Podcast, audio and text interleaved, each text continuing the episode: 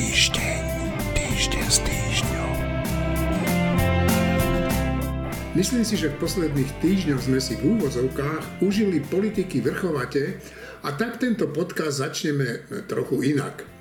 Muž, ktorý sa vám prihovorí, mi pred natáčaním povedal, že politika sa už dostala do takého stavu, že sa mu o nej nechce ani hovoriť. František Mikloško o symbole veľkonočných sviatkov. Samozrejme v týchto dňoch tou dôležitou udalosťou je Veľká noc. Slávi ju celý svet. Symbolom Veľkej noci je kríž. V Biblii čítame, že vezmi svoj kríž a nasleduj ma. To sa často zle vykladá, že hľadaj kríž, hľadaj utrpenie, hľadaj bolesť. Je dobre, keď smútiš a plačeš. Nie. Každý z nás je nejaký. Niekto je krajší, niekto menej pekný, niekto je múdrejší, niekto menej múdrejší niekto je veľký, niekto je menší a tak ďalej. Vezmi svoj kríž znamená vezmi seba takého, aký si a nasleduj ma. Proste nestiažuj sa, takýto si prišiel na svet a nasleduj ma znamená nasleduj cestu Evanielia, hľadať dobro, pravdu, krásu. Toto je krásna vízia, optimistická, nielen pre človeka, taká oslobodzujúca, ale toto je krásna vízia aj pre národ, pre Slovensko v týchto chvíľach. Sme takí, akí sme a veľmi ťažko môžeme chcieť byť, ako sú dneska Švajčiari, Nóri a tak ďalej. Sme Slováci takí, akí sme, ale skúsme zobrať tento svoj kríž, to, čo sme, a ísť a hľadajme to, tú pravdu, tú dob- to dobro a tú krásu. Skúsme. Druhýkrát sa nám pred, nami, pred našimi očami javí kríž na vrchole Golgoty, Samozrejme je to dramatická udalosť, kedy v obrovskom utrpení zomiera Kristus. E, áno, to utrpenie je toho súčasťou, ale možno nie tou podstatou. Tou podstatou toho všetkého, že v tej chvíli Kristus na seba bere celú ťarchu sveta. Všetky, celé dejiny, všetky hriechy, všetko, čo, čo ťaží tento svet a z čoho sa nevieme vymaniť a premieňa to premenia to pred Božou tvárou, obetuje to a posúva takto ďalej. A to je, to je vlastne tiež také tajomstvo našich vzťahov. Proste zobrať na seba údel iného človeka v našej blízkosti alebo v okolí, alebo sa, sme súčasťou tohto Slovenska, ku ktorému sa znovu vraciame, a zobrať na seba ten údel a, a pokúšiť sa ho premieňať, pokúšiť sa sám prinášať za mnohé veci vnútorne obetu, sám nejakým spôsobom to niesť a zároveň sa pokúsiť to, ja teraz poviem tak veľkonočne pred Božou tvárou, premeniť a posunúť ďalej. A samozrejme tým vrcholným symbolom Veľkej noci je kríž. Kríž, ktorý vidíme na všetkých skoro hroboch na Slovensku. Kríž. Kríž, ktorý stretáme proste na poliach. To sú tie Božie muky. Stretáme ho teda na cestách, máme ho v bytoch zavesený to je kríž ako symbol víťazstva, že smrť bola prekonaná, smrť bola premožená. A to znamená, že v to, po tomto všetkom my máme obrovskú nádej a tá nádej je proste v tej ašpirácii človeka, aby ten jeho život nebol márny, nebol zbytočný, nebol k ničomu, ale aby mal svoje naplnenie. A veríme, že to naplnenie je proste v tej spáse, v tom väčšnom živote. Zdá sa, že sme nepoučiteľní. Vo štvrtok sa na výjazde z Bratislavy smerom na východ tvorili niekoľko kilometrové kolóny aut a vymotať sa z mesta trvalo skoro hodinu a pol. Veľkonočné sviatky pravdepodobne prinesú opätovný náraz ľudí, ktorí roznesú COVID-19 po celom Slovensku. Tisíce z nás podľahli neovládateľnej túžbe ísť krížom krážom cez celú republiku a ponavštevovať svojich príbuzných. No s Bohom zdravý rozum. O dva týždne pravdepodobne uvidíme následky tohoto konania. Je totiž jasné, že v krajinách, ktoré uvoľnili pandemické opatrenia, sa vírusu darí viac ako dobre. Nemocnice sa plnia. Ľudia zomierajú a ja naozaj nechápem, prečo sme takí hlúpi a nezodpovední a vydávame sa nielen na cesty za príbuznými, ale aj na diálnice, ktoré vedú k akcelerácii šírenia vírusu. Počúvate týždeň s týždňom. Volám sa Eugen Korda a dnes sú tu so mnou Marina Gálicová, Štefan Hryb, Martin Mojžiš a Šimon Jeseniak. Teraz jedna dobrá správa, naozaj dobrá. Podľa zástupcu Európskej komisie Ladislava Mika by na Slovensko malo v najbližších týždňoch prísť viac vakcín a my by sme tak mohli zrýchliť očkovanie a dohnať stratu. Podľa úradu vlády do konca júna dostaneme navyše 700 tisíc vakcín Pfizer-BioNTech a ide o prejav solidarity krajín Európskej únie, ktoré sa vzdali časti vakcín, aby sme my mohli dostať väčšie dávky. No stalo sa to, že teda najprv sa stalo to zlé, že niektoré krajiny vrátane Slovenska objednali menej vakcín, zrejme v, v snahe ušetriť peniaze, menej vakcín, než bolo potenciálne možné a tým pádom sa odsudili na to, že potom ich dostanú, ten, ten celkový počet dostanú neskôr. Ale to je, to je v dnešnej dobe úplne že kľúčové, aby sme dostali včas, včas veľa vakcín. No, zdalo sa to ako stratené a mohli sme akože riešiť, že či je to vina Jarčušku, alebo toho, kto to prijal, čiže Krajčího, alebo koho je to vina. Ináč tam bol taký rebríček krajín, že, u ktorých sa to stalo a keď si pozriete ten rebríček, tak na spodných priečkách, na tých najhorších priečkách boli skoro všetky postkomunistické krajiny a hore boli skoro všetky tie pôvodne západné krajiny a jeden môj kamarát mi hovoril, že to je preto, že oni sú bohatší a tieto, tieto chudobnejšie, chudobnejšie, no, menej, ktoré majú menej, viac zvažovali tú cenu. To bola ale úplne že zlý, zlá úvaha zvažovať cenu pri vakcínach, úplne že zlá, nekompetentná úvaha, ale ten rebríček hovorí, že to sa nestalo len na Slovensku, ale skoro všetky, vo všetkých týchto postkomunistických krajinách. Čiže e, no, to len vysvetlenie. Ale teda, čo sa stalo včera, je, že, e, že Európska únia e, na úrovni, myslím, Európskej komisie rozhodla o tom, že, že tým krajinám, ktoré takto zle sa rozhodli alebo nešťastne sa rozhodli, e, pomôže a že ten, ten, ten výpadok, ktorý by z toho vyplynul, e, vymaže. A teraz iba to je naozaj zase, že e, ja som kritik Európskej únie v mnohých veciach, ale toto je situácia, že keď ide o životy, reálne, že o životy. A v tej situácii, keď ide o životy, akákoľvek krajina, ktorá sa zrie nejakej časti vakcín v prospech inej krajiny, kde je to oveľa horšie, čo sa týka zaočkovanosti a, a epidémie, tak, tak to zase treba povedať, že to nie je taká, že lacná solidarita. To je akože solidarita, kde e, uberieš svojim občanom vakcíny a dáš ich e, občanom, ktoré majú vlády, ktoré nepostupujú. Nie? Čiže tak, ako treba Európsku úniu za mnohé veci kritizovať, lebo lebo je tak v tejto veci ja považujem za úplne, za, za úplne dôležité povedať, že, že, že solidarita v Európskej únii má niekedy naozaj e, hodnotný a hlboký rozmer. A to sa teraz no, stane. No, keď sme už pri tých vakcínach, tak teraz v tomto momente ma napadlo, že ak sa nemýlim, tak e, vlastne e, Sputnik, ktorý premiér Matovič tak vítal na Košickom letisku, tak ten Sputnik už mal priviesť ďalšie dávky svojej vakcíny, ďalšie balenia, ďalšie šarže a nič sa nestalo z toho. E, šukl, náš šukl, štátny ústav pre kontrolu liečiv, alebo ako sa to volá, je proti tomu, aby sme sa očkovali. No tak jak vnímate vlastne to, že máme tu ten sputnik, aj ho nemáme. Aj ho slúbili doviesť, aj ho nedoviezli. Iba krátka poznámka k tomu, že e, Šukl, nepovedal, Šukl povedal, že má stále výhrady no, tak. A, a predseda, teda terajší predseda vlády, myslím, už povedal, že, že, že, že na budúci týždeň v útorok sa o tom teda dozvieme viac, že či je to teda schválené, neschválené, ako dopadli tie myši a potkany, či čo. Uh, to je jeden fakt, že ešte to nevieme, v útorok sa to máme dozvedieť, čiže ťažko o tom hovoriť. Jeden fakt, druhý fakt je, že do konca marca mali prísť ďalšie 100 tisíce, neprišli, čiže asi sa, asi sa teda naplnila obava Igora Matoviča z toho, že keď hovoril, že uvidíme, či sú zodpovední partnery naši milí Rusi, tak už pár dní sa ukazuje, že asi nie sú. Ale dobre, to dajme bokom.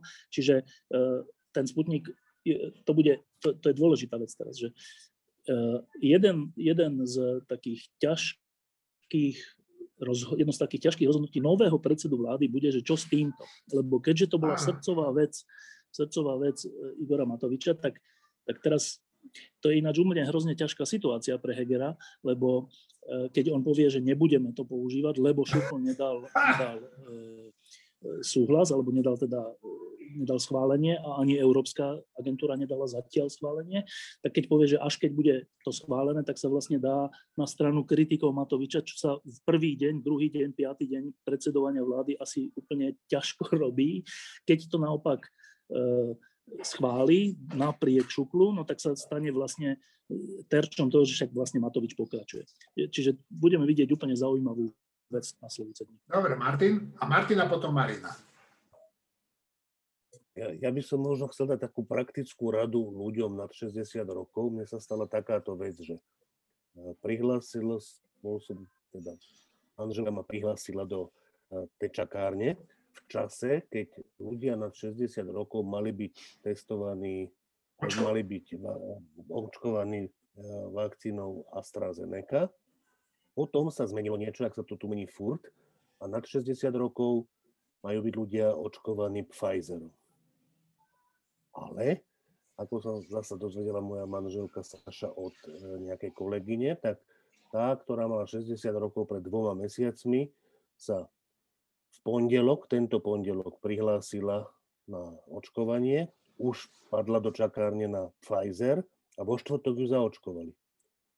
Takže ja som sa okamžite odhlásil z čakárne a v zápäti som sa znovu prihlásil a teraz čakám na Pfizer, ktorý pravdepodobne v najbližších týždňoch hoď dojde viac než tej AstraZeneca, ktorá mešká. Čiže ľudia na 60 rokov, ktorí sa prihlásili do tej čakárne rovnako ako ja, im odporúčam zvážiť, či sa neodhlásiť a neprihlásiť okamžite späť, to sa dá spraviť, a je šanca, že budú zaočkovaní oveľa skôr. Marina?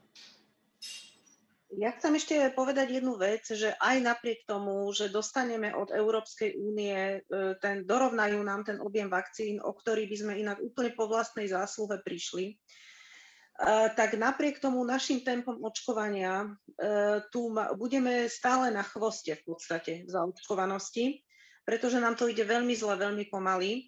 A už to, že sa teraz otvárajú vlastne tie čakárne pre čoraz nižšie ročníky, pritom e, tie najvyššie ročníky nie sú zaočkované dohr- a ani náhodou nejako veľmi do, e, s veľkou prevalenciou, tak to je príznakom toho, ani nie, že nie je dopyt po tých vakcínach medzi seniormi najstaršími. To je príznakom toho, že tie tá vakcinácia je pre nich málo dostupná že nie sme schopní zabezpečiť takú hustotu očkovacích miest, že nie sme schopní zabezpečiť takú prepravu seniorov organizovanú na očkovanie, že nie sme schopní zabezpečiť možno aj takú drobnosť, ako je, že e, všeobecný lekár zavolá tomu seniorovi, alebo napíše mu list, alebo ministerstvo nech, nech rozpošle listy tým najstarším seniorom s tým, že máte možnosť sa očkovať, máte možnosť ísť tam a tam.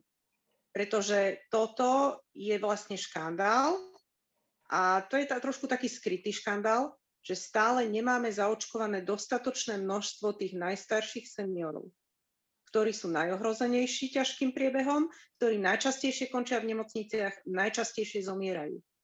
A ja síce teda sa trošku tak sebecky môžem tešiť z toho, že ono sa to, tá čakáreň postupne blíži ku mne, k môjmu ročníku, ale zároveň mám veľmi zlý pocit z toho, že koľko tých najstarších stále sa k tej vakcíne nedostalo. A toto už si myslím, že Európska únia za nás nevyrieši. Toto je veľký problém, ktorý si musíme riešiť my sami. Dobre. Štefan, Štefan ešte chce.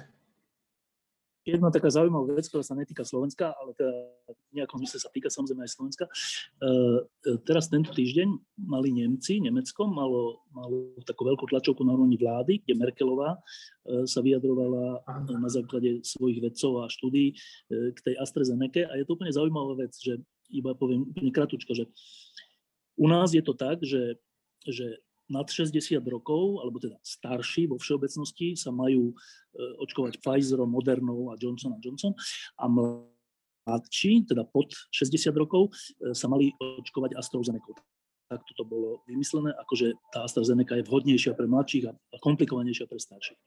No a nemecká vláda povedala teraz takúto vec, že na základe ich e, skúseností, e, pri, teda výskumov a, a analýz sa ukázalo, že ak je nejaká komplikácia za AstraZeneca na úrovni 1 ku milión, ale stále, že z 2 miliónov 9 prípadov, eh, tak je to v ročníkoch medzi 30 a 50, výlučne skoro až, paradoxne, alebo teda zaujímavé, že, že 9 ku 1, že ženy majú tú komplikáciu, nie muži, to je zaujímavé. Ale teda ešte raz, že medzi 30 a 50 alebo 20 a 50, tak Nemci navrhujú, a neviem, či to tak už náhodou neurobili, že teda nad 60 rokov bude AstraZeneca, lebo, lebo tam sa ne, ne, neprejavili žiadne komplikácie a pod 60 rokov bude Pfizer. Že je to že úplne opačne, ako je to doteraz u nás, ale aj tak, u nás je to tak preto, lebo aj všade na svete to tak bolo. Čiže to je len taká, taká kratučká vec k tomu, že to je úplne že vedecká zaujímavá vec, že ako sa to mení, že, že dobrí vedci rozhodli, že AstraZeneca na 60 a potom tí istí dobrí vedci. Priznali, že počkajte, tak fakty hovoria toto, tak musíme to zmeniť. A ešte kratučká vec k tomu, že e, e, aké to je, že taká je to ťažká vec, že e, Merkelová povedala na tej tlačovke, že ona si uvedomuje, že týmto teraz môže úplne narušiť, že, že nejakú dôveru ľudí v to, že počkajte, tak teraz ste nám hovorili, že na 60 má byť e, Pfizer a teraz nám hovoríte opak, tak potom čo ste nás klamali? Oni neklamali samozrejme, ale ona hovorila, že ale ja som sa rozhodla, my Nemci, my vláda sme sa rozhodli, že my budeme hovoriť pravdu, lebo to je dôležitejšie že, než to, že teraz to vyzerá zle. No a čo? No tak my sme po, po, teda postupovali v súlade s tým, čo sme si mysleli, vrátane vedcov. Teraz sa ukazujú fakty takto, takto meníme aj za tú cenu, že nás teraz nebude. A to sa mi zdá, že úplne perfektná vec, čo sa teraz deje. To, že o tom ešte iná vec, ale len hovorím, že to je úplne zaujímavá vec, že to poradie máme my presne opačné, ako Nemci navrhujú teraz. No, pre mňa je oveľa dôležitejšie, že Merkelová povedala, že povieme pravdu. Pravda je dôležitá. Keby som chcel byť škodoradostný, tak by som povedal, že 1. apríla sa odohrala doslova 1. aprílová obmena vlády. Po mesiac trvajúcej kríze prezidentka Zuzana Čaputová vymenovala nový vládny kabinet. Z premiéra sa stal minister financií a z financministra premiér. Bude to fungovať? Moja prvá otázka k všetkým, a začal by som dámou, Marina. Bude to fungovať táto vláda? A nemáš ľahšiu otázku? Toto neviem povedať. E, alebo takto, bude fungovať? Určite bude. Otázka znie, ako dlho. A čo sú najväčšie, ja Marina, čo sú najväčšie rizika podľa teba? No, riziko zostalo presne to, ktoré bolo aj predtým a volá sa Igor Matovič. Len si presadlo na inú stoličku. Ja si totiž nemyslím, že Igor Matovič je schopný sa nejako osobnostne zmeniť, čo by bola jediná šanca, keby sa on osobnostne zmenil, aby sa zmenili podmienky pre fungovanie vlády. Samozrejme, všetci ostatní si možno vstúpili do svedomia, možno prekonali nejakú reflexiu, on určite nie. Šimon, ty si myslíš, že si všetci ostatní vstúpili do svedomia a že možno aj Igor Matovič? Neviem posúdiť, je to vrcholne nepravdepodobné.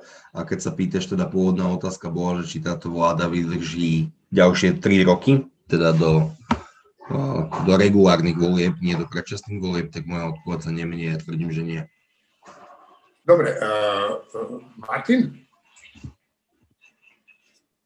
Uh, neviem, či vydrží. Uh, predpokladám, že, že Igor Matovič znova začne robiť nejaké uh, velikánske veci, Obávam sa, že ako minister financí bude robiť veci, ktoré budú smerovať k rozvratu verejných financií a veľmi veľa záleží od toho, e, jak si začne užívať tú premiérskú funkciu Eduard Heger. To znamená, že on môže, aj keď sa bude snažiť, aby to tak nebolo, e, toho Matoviča vydrážďovať k, k potrebe aktivity. A čím bude Matovičová aktivita väčšia, ak bude v tých intenciách, jak bola doteraz, je stabilitu tej vlády ohrozujúcejšie. No, ja si myslím, že ak eh, Heger bude úspešný a ak to aj Matovič vidí, že je úspešný, že sa im darí, tak eh, samozrejme v ňom bude narastať pocit teda krivdy a, a pocit, že nejako to musí celé zvrátiť. Štefan. Teraz je veľkonočné obdobie a veľkonočné obdobie je také, že veci, ktoré vyzerajú beznádejne a aj beznádejné sú, sa môžu niekedy stať nádejnými. No tak uh, výzvou, že by táto vláda zložená z tých istých strán a z tých istých ľudí a z tých istých problémov, uh, že by mohla dlhšie vydržať, vyzerá beznádejne. To, že to, že predseda vlády bývalý sa stal ministrom financí, je, je druhé najhoršie riešenie. To, to už lepšie bolo, keby bol ten, ten podpredseda vlády pre, pre korupciu, ktorý nemá žiadne právomoci. Dobre, ale už je to takto. Minister financí má, ten, má tú kompetenciu, že môže o časti peňazí, nemôže o všetkých, ale môže o časti peňazí rozhodovať, lebo väčšina peňazí sú obligatórne výdavky, kde, kde teda ani minister nemôže o tom rozhodovať. To sú všetky tie, tie dôchodky a poistenia, zdravotníctvo a všetko ostatné ale predsa len na všelijaké priority dať viac alebo naopak menej. Čiže tam je to samé to vyzerá beznádejne, že keď bude Sulík chcieť na niečo rozumné, nejaké zdroje, tak ich nedostane, alebo keď jeho ministri to budú chcieť a naopak, keď ministri Olano to budú chcieť aj na neúplne dobrú vec, tak to dostanú. To je samozrejme veľké riziko a, a je znásobené tým, že, že e, motivácia k tomu bude nejakým spôsobom vrátiť to, že, sa pre, že prestal byť Igor Matovič predsedom vlády. No. Samozrejme, takto to vyzerá a, a je to úplne že racionálna úvaha. Tá nádej je v tom, že paradoxne v tom, že niek- niekedy ľudia e, začnú, majú radi, začnú mať radi to, že sú predsedami vlády. Ja som sa s viacerými ľuďmi rozprával, že, že čo je na tom také, také akože omamné na tom poste a, a viacerí mi potvrdili, že naozaj to tak je, že aj, aj priemerný alebo nevýrazný alebo, alebo proste ani dokonca málo moci bažní ľudia, keď sa stanú predsedami vlád, tak, tak sa trocha zmenia. Niekedy aj k lepšiemu, to neznamená, že sa zmenia v zmysle, že sú potom zlí, ale že, že začne, začnú si uvedomovať, že môžu meniť veci a tým pádom E, sa troška aj odpútajú od svojich predošlých nejakých záväzkov alebo postojov alebo niečo také. No a teraz to je samozrejme otázka, že či, či nový predseda vlády Eduard Heger sa odpúta od nejakého submisívneho postavenia voči svojmu stranickému predsedovi.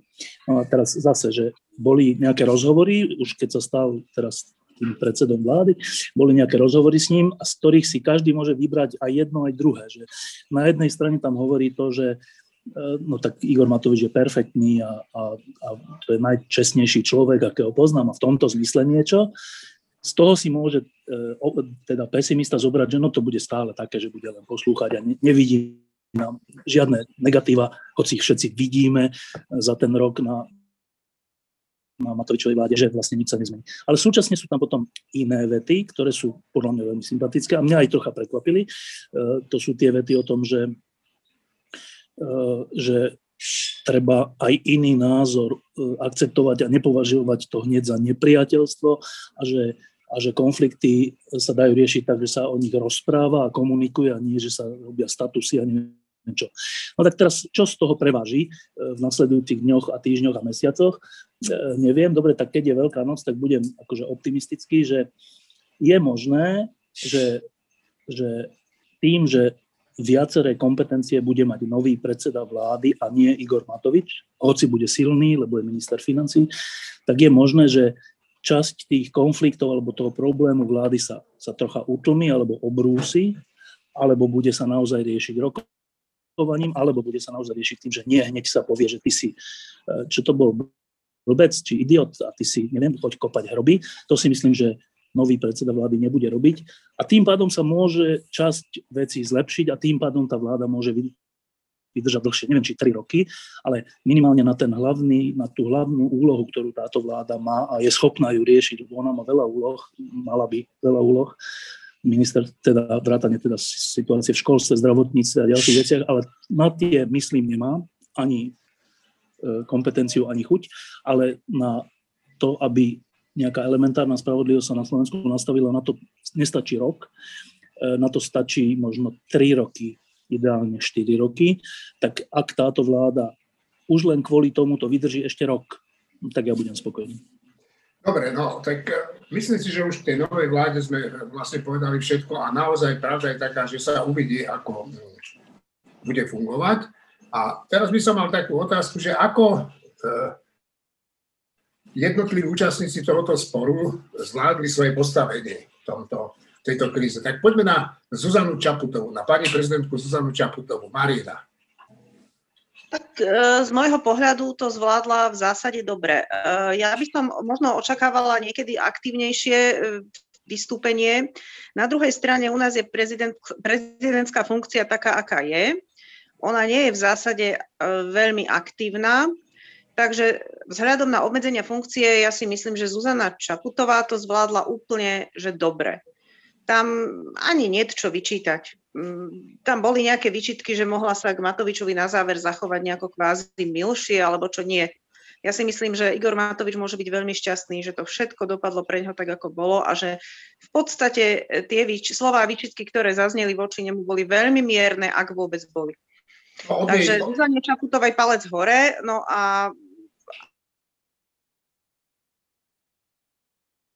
ale určite to niekto možno na slovenskej scéne ešte s iným postavením aktívnejší, ale so správnym nastavením ktorý vie veci povedať akčne, slušne, ale dôrazne. Dobre, a môže to urobiť. Šimon? Nemám absolútne žiadne výhrady voči, voči konaniu prezidentky. Potom sa objavovali hlasy o tom, že by nemala vymenovať Igora Matoviča. Ja si myslím, že to už je príliš na hrane ústavnosti. Myslím si, že prezident má vymenovať tých kandidátov na ministrov, ak tam nie sú naozaj veľmi, veľmi vážne námietky voči Igorovi Matovičovi. Tie námietky asi nie sú natoľko no. vážne. No tak to by som si dovolil s tebou nesúhlasiť, lebo ak voči niekomu by mali byť veľmi vážne námietky, tak je to práve on, on spôsobil túto krízu. Takže to sa mi nezdá dobrý argument. A druhá vec je, že ona práve v týchto okamžikoch toho preklopenia tých vlád môže zasiahnuť do výberu tých kandidátov, však nakoniec to urobila aj v prípade ministra práce a sociálnych vecí. Martin. Ja si myslím, že som s tým nebol úplne spokojný, čo, čo sa stalo, ale myslím si, že tou nomináciou Linkovou ju dostali do veľmi ťažko riešiteľnej situácie a tam boli, mne sa zdá, že len zlé riešenia a ona si vybrala jedno Mm, z tých zlých to proste nie je podľa mňa úplne dobré riešenie povedať, že Hlinka nie, to je v poriadku. Ale že Hlinka nie, pretože bol poradcom Krajčiho, ministra, ktorý zmaril referendum. No dobre, ale naozaj, akože potom na tejto úrovni, že poradca ministra, ktorý zmaril referendum, je podľa mňa aj to, že Kolíková bola ministerka Ficovej vlády po vražde Jana Kuciaka a Martiny Kušnírovej. Ja tam nevidím veľ, akože zásadný rozdiel. E, to, že minister školstva je plagiátor a minister financí je, že totálny plagiátor, že už väčší plagiát, ako urobil ten Matovič, sa ani nedá spraviť. To sú vážne dôvody na to, aby nebol niekto minister, nespomínajúc mnoho ďalších u Matoviča. Čiže vybrať tohto jednoho človeka ono to bolo podľa mňa celkom dobre e, zdôvodnené, ale neviem, či dostatočne jasne odkomunikované, že ona ho vlastne nevybrala kvôli tomu, že on sa prejavil v tom rozhovore ako nie dostatočne kompetentný, ako, že nie dostatočne pozná e, problematiku a štruktúru toho ministerstva, ktorého má byť minister, ale celkové ja to nepovažujem za jej chybu, ja to považujem, že tou nomináciou ju donútili vyberať si medzi samými zlými riešeniami. Um, tak najprv iba taká technická vec, že uh, to nie je oficiálne odôvodnenie, že, že poslanec Hlinka, teraz už bývalý poslanec, uh, nebol, nebol teda menovaný za ministra kvôli tomu, že bol poradca uh, Krajčího. To, to, no, to sa v novinách píše, to nehovorí Zuzana Čaputová. To, to, akože tie dôvody sú iné než tento, lebo však on bol potom ešte aj na, u iných ministrov, aj u tých lepších, čiže to, to si nemyslím, že to je ten dôvod. To, to je iba taká technická poznámka. A, a teda, že či mohla, ako to zvládla prezidentka, no tak e, jediné, teda, aké mala riešenie? Tak vláda vopred, teda koalícia vopred vyzbierala podpisy, 91 alebo 2 podpisov, e, čo je, že ústavná väčšina pre tento druh vlády a pre túto koaličnú zostav.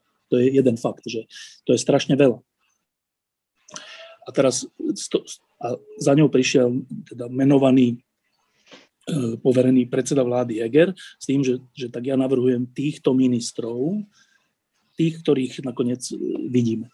E, dobre, tak teraz bola samozrejme možnosť, že dobre, ja prezidentka nevymenujem Matoviča, Grelinga a ešte neviem koho, niekoho pre, pre celkovú krízu, niekoho pre plagiat a niekoho pre ja neviem, spoluprácu so Štebe. Akože to všetko mohla urobiť, ale to je tak, že to by sa stalo, že hlavným hráčom slovenského politického systému, čo ale prezidentka nie je. Že to nie je tak, že ona je, je silná, lebo je priamo volená, ale to je taká, to treba na lekárnických váhach riešiť, že tak pokiaľ až môžem ísť. Ten, ten, ten akože neuralgický bod, že nevymenujem Matoviča, bol základný bod tej celej dohody. Keby ona povedala, že nevymenuje Matoviča, tak by zrejme sa stalo to, že by padla celá tá idea tej, tohto druhu vlády. Aj to je možné urobiť. Ehm, len tej politickej dohody, ktorý úplne rozbije, že, že ako viem si predstaviť prezidenta, ktorý aj to urobí a viem si predstaviť, že e, tá koalícia by že iba tak blafovala, že musí tam byť Matovič, ináč nič nebude a možno, že keby ho nevymenovala, tak by aj tak urobili nejakú vec aj bez Matoviča s jeho požehnaním, lebo ináč sú možné iba predčasné voľby. Ale to nevieme dopredu a to, ako, ja nevidím do ich hlav, nevidím do hlavy prezidentky. Čiže z tohto hľadiska e, to, že nevymenovala toho jedného navrhnutého ministra, je trocha zachovanie si tváre, že ja nesúhlasím s týmto riešením, tak a, a, nejak to prejavím nejak to prejavím, že, že ten, ten, ten najhorší a pritom presaditeľný bod e, proste urobím. No. Čiže celkovo by som povedal, že, že prezidentka postupovala, ako ona hovorí, že uvážlivo, čo je v tejto situácii, ktorá je na Slovensku úplne rozorvaná, podľa mňa dobrý, dobrý krok. Dobre, no a ešte mám také v podstate tri otázky podobného charakteru. Ako krízu zvládla opozícia? Kto chce na to odpovedať? Vidím, že nikto. Opozícia ne, nemala čo, čo no, zvládať, lebo... Ale ako komentovala? Lebo, lebo to, kríza nebola kríza opozície. Opozícia má svoju vlastnú krízu tým, aká je. Uh, uh, to, že hovorili, že, uh, že samozrejme, že ich záujmom je, aby táto vláda čím skôr skončila, čím, či, a, to hneď po roku vlády, hoci keď oni boli pri moci a niekto by chcel, že predčasné voľby, tak by hovorili s rovnakým rachotom, že to je nerešpektovanie vôle, vôle voličov spred roka. No ale tak e, e, očakávať od tejto opozície, že by, si, že by teda postupovala podľa vlastných slov a činov spred dvoch, troch, piatich rokov sa nedá. Čiže boli to také šteky, to, že, e, že, že Smer povedal, že keď prezidentka vymenuje Matoviča, tak sa ukáže, že je nesvojprávna, to, sú iba urážky a nezmysly. E, keď e, keď Andrej Kiska nevymenoval ich nominanta Joža Ráža, tak bol za zlého tak teda, že má, inými slovami hovorili, že prezident má vymenovať každého, tak dneska hovoria, že nemá vymenovať ani, ani ministra financí. No, čiže to sú všetko troška je zbytočné toto komentovať, lebo je to úplne predvídateľné a ničím prekvapujúce to, čo robí opozícia. Dobre, no ale však v tejto kríze, tak ako, tak ako opozícia, v tejto kríze boli ešte aj e, tri zúčastnené strany, a to, boli, to bola Saska. O tej myslím si nemusíme veľmi veľa hovoriť, lebo nám je jasné, ako sa zachovala ale mňa by zaujímalo, môžem, čo si myslíte teda môžem o Kolárov. Treba o Saske niečo povedať. Saska, no, Saska, no. Dobre, dobre. E, dobre, ja, môžeš, jasne, že povedz, dobre, tak, tak dobre, položím tú otázku inak. A začni ty, Martin. Ako zvládli túto krízu uh, strany vládnej Ja len tej Saske chcem povedať, Saska zvládla krízu perfektne. Uh, nie, že úplne bez chýb, ale v takto náročných situáciách sa nedá robiť veci úplne bez chýb. A výsledok je, že Branislav Gröling je znova ministrom školstva, čo je katastrofa vzhľadom na to, napríklad, aký vysokoškolský zákon pripravovalo jeho ministerstvo. To je katastrofa. Dobre, Marina. Marina, ty ako vidíš teda to, čo sa odohralo v súvislosti s tou krízou napríklad v, v, v Kiskovej strane, ktorú zakladám teda... Ja sa ešte odpichnem od tej Sasky. Zvládla tú krízu v podstate najlepšie. A to podľa mňa preto, že to je funkčná, normálna strana, že tam fungujú stranické mechanizmy, tam nie je nič e, mimoriadne rozbité, čo je inak s podivom, lebo po mnohých rokoch, keď sme videli, že t, Staska bola na tom dobre a potom sa pre rôzne vnútrostranické trenice posúvala zase dozadu a rôznym spôsobom sa drolila, tak ten stav Sasky je dobrý a teraz sa to prejavilo, že na tom zvládnutí krízy. Za ľudí evidentne nemá takú funkčnosť a môžeme sa zamýšľať, že prečo. Či je to jednotlivými osobami, ktoré v nej sú, či je tým, že samotná tá strana ako keby stratila nejaký ten dôvod existencie alebo hlbšie naplnenie alebo niečo, alebo nejaké hodnotové ukotvenie, môžeme sa nad tým zamýšľať. Ja mám pocit, že tá strana rozhodne sa drolí, rozpadáva. Rôzne strany, rôzne ega a fungovanie Veroniky Remišovej tejto kríze bolo pre mňa osobne zdrojom dosť veľkej série osobných sklamaní. Ja nie, že by som od nej mala nejaké extra veľké očakávania, to vôbec nie. Ale ešte aj tie malé očakávania, ktoré som mala, dostali strašne na frak. Dobre, Martin. Áno, Martin. Zvláštne, ja s Marinou skoro vždy úplne súhlasím a teraz s ňou nie úplne súhlasím. Aj keď mnohom áno. Poprvé, ja si myslím, že Saska nie je strana v dobrom stave ako strana a vďaka tomu, vďaka tomu sa teraz chovala výborne a fungovalo to dobre. Akože mne sa zdá, že to sa krásne prejavilo u Štefana v Lampe, teraz posledný krát, keď tam mal Richarda Sulíka. Richard Sulík na začiatku hovoril o svojich plánoch, že dovedie stranu do ďalších volieb, bude ešte kandidovať a potom odovzdá vedenie tej strany a fakt ja som mal pocit, že on rozpráva o firme, že nerozpráva o demokratickej strane, kde to, kto bude predseda, záleží predsa od tej strany, koho za predsedu zvolí a nie. Ja rozumiem tomu, že sa dá tak rozprávať, to treba počuť. A ja som v tomto nepočul toto. Naopak, za ľudí sa ukázalo, že strana s mizernou predsedníčkou dokáže ako strana aj tú predsedníčku ovplyvniť, že ona nedo, nemôže urobiť veci tak, ako by ona chcela, ale že sa musí podriadovať vôli tej strany, poslaneckého klubu a predsedníctva. Že paradoxne Saska fungovala v tejto kríze výborne, pretože podľa mňa to nie je typicky demokratická strana v dobrej forme a za ľudí fungovala vali v kone bre, lebo je to oveľa demokratickejšia strana. Štefán. Ja by som povedal k tej, týmto dvom stranám, ináč zaujímavé, že nikto sa nevyjadruje k sme rodina a je to no. správne. Teda, je to správne. Teda k SAS e, by som povedal, že, že si zaslúžia, že veľkú poklonu za to, že išli do riskantného kroku, ktorý bol správny. To bol riskantný krok teda trvať na odchode predsedu vlády, e, riskantný v tom, že nikdy neviete, čo sa môže potom stať. Mohlo to skončiť aj zle, úplne zle, ale bolo to úplne správne a išli do toho aj za cenu, že by ich to strašne poškodilo. To je, to je veľmi akože vzácná vec v politike, že úplne sa ukázalo, také tie, tie, tie ľudové reči o tom, že všetci sú prilepení na stoličkách, tak úplne sa ukázalo, že to tak v politike vôbec nemusí byť a dokonca, že to tak nie je v reálnej slovenskej politike. Či, čiže úplne, že veľký bod e, veľký plusový bod. Aj to, že, e, že Sulík nakoniec povedal, že dobre, tak keď, keď pre Igora Matoviča je nepriateľné, aby som ja bol vo vláde a on nie, tak ja v nej tiež nebudem v tej budúcej. No to je silná vec, že predseda strany povie, že nebude vo vláde. Len preto, že aby ten iný tiež mal dobrý pocit. Čiže v tomto zmysle to je úplne že dobrý krok od SAS. Zlý krok od SAS je ten, že e,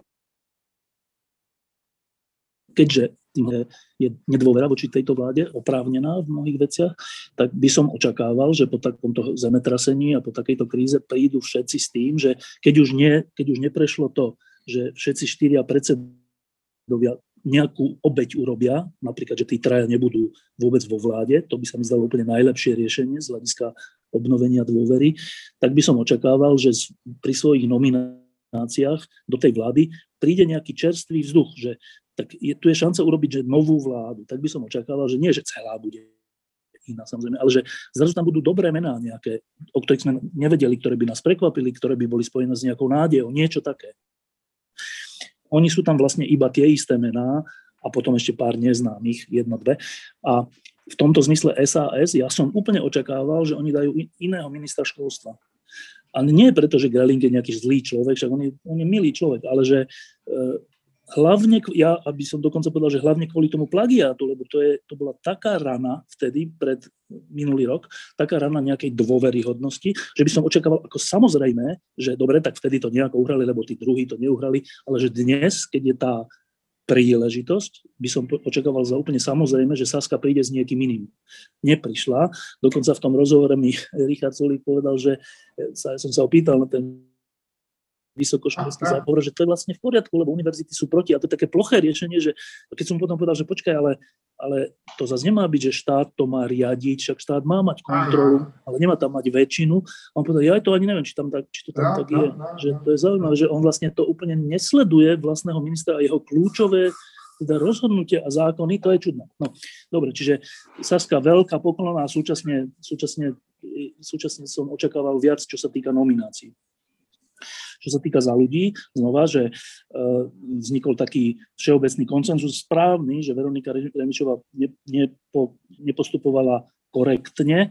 Iba jeden príklad za všetky a ten je kľúčový, že keď prišlo k tej požiadavke, že aby odstúpil Matovič, tak ona tam svojvoľne dodala svoju požiadavku, že aby odstúpil aj Sulik, ale to sa nesmie. To, akože, keď je predsedníctvo nejakej strany a potom je tlačovka o tom, tak nesmie sa tam povedať iné, než na čom sa uzniesol to predsedníctvo, ktoré tam za ňou stojí tak to, je, to už je úplne za hranicou nejakého, nejakej stranickej demokracie, aj slušnosti, by som povedal. No.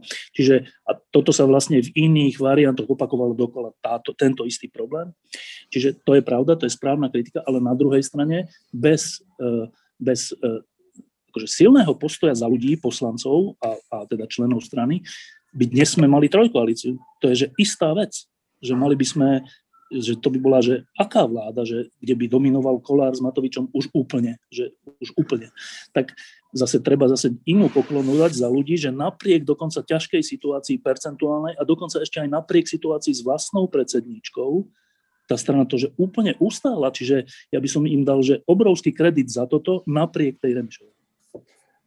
Dobre, chce, vidím, že nikto k tejto téme, no tak ja mám na túto tému vládnej krízy ešte predsa len jednu otázku a to je, že ako sme tú krízu zvládali my, novinári, my, médiá. Ako ste ticho? Štefan. No tak akože, čo, ako, akože, ako sme to zvládali, tak myslíš my v týždni? My v týždni nie, sme to nie. zvládali ako vždy dobre. No? ale myslím, že médiá, ak sa k tomu postavili, lebo fakt niekedy mi rozum zastával stáť, ako to, ako to médiá vnímajú celé. Máš aj ty ten pocit? Čo, čo konkrétne? No napríklad konkrétne, e, ako, ako skočili Re, Remišovej na, tú, na ten výrok, že nech odstúpia, že vinný je aj Sulík.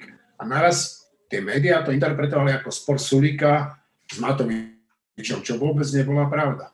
No tak ale ako ktoré? Zase, že... No však ja nehovorím, že všetky. Príčetné médiá, ktorých zase nie je tak málo na Slovensku, opakovane hovorili, že počkajte, ale to není, to není tak, že 50 na 50 je zodpovedný Matovič a Sulík. To sa opakovane objavovalo v aktualitách, e, v denníku N to hovorila dokonca Sonia Somolániová a v nejakých ďalších, že to je tak, že všetci hovorili, no, že to skôr hovorili politici, než médiá. Ja som vyrastal na dedine.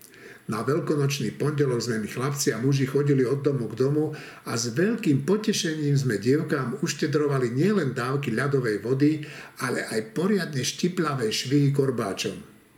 Neviem ako dievčatám, ale nám chalanom sa to ohromne páčilo. Keď som sa presťahoval do Bratislavy, zvyk chodiť polievať a šibať ešte pretrvával. Niekedy však polievanie neskončilo dobre. Raz sme s kamarátmi išli polievať spolužiačku. Vyzvali sme ju, aby išla dobrovoľne do vane, vraj, aby sme im v byte nespôsobili záplavu. Ona sa však v tej bani správala nejako divne. Kričala o dušu, mykala sa, až keď sa pošmykla a pritom si zlomila roku, sme pochopili dôvod, prečo tak odporovala nášmu dobromyselnému polievaniu. V návale adrenalínu sme ju totiž sprchovali horúcou vodou. Prajem vám poženané sviatky a teším sa o týždeň. Dovidenia.